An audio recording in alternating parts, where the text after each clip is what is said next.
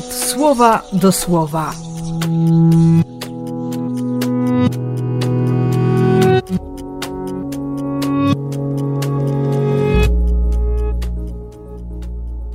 Dwudziesty ósmy listopada, wtorek.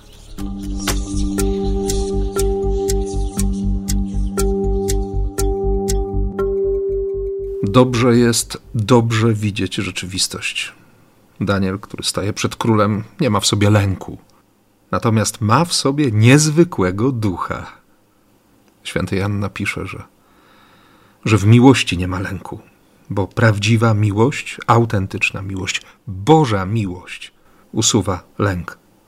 Wtedy nie ma miejsca na przerażenie, chyba, chyba że jest to strach, by, by tej miłości nie stracić, by jej nie zlekceważyć, by się od niej nie odwrócić, by nie przestać kochać. Myślę, że, że o to właśnie chodzi Jezusowi, kiedy wszyscy patrzą na świątynię. Oni kochają to miejsce.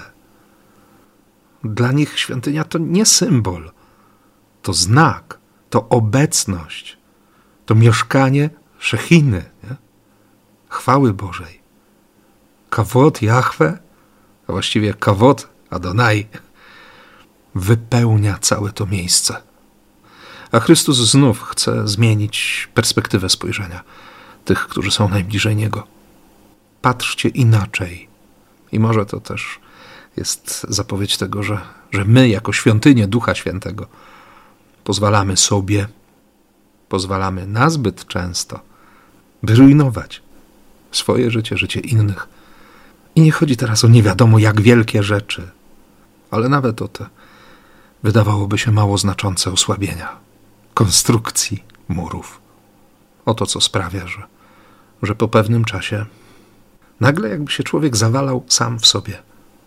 Na szczęście ta wizja, którą dzisiaj Jezus przedstawia, to co się wydarzy, jest również bardzo nadziejna, że to wszystko się skończy. Te przewroty, te wojny, te niezwykłe zjawiska, nawet głód, zaraza, to, o czym przeczytamy u innego ewangelisty, że, że moce niebios zostaną wstrząśnięte. To wszystko się skończy, bo miłość chce zbudować nowe niebo i nową ziemię. I sobie tego nowego stworzenia bez nas nie wyobraża. I to mnie dziś naprawdę cieszy.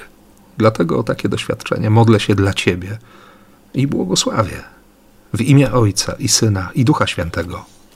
Amen.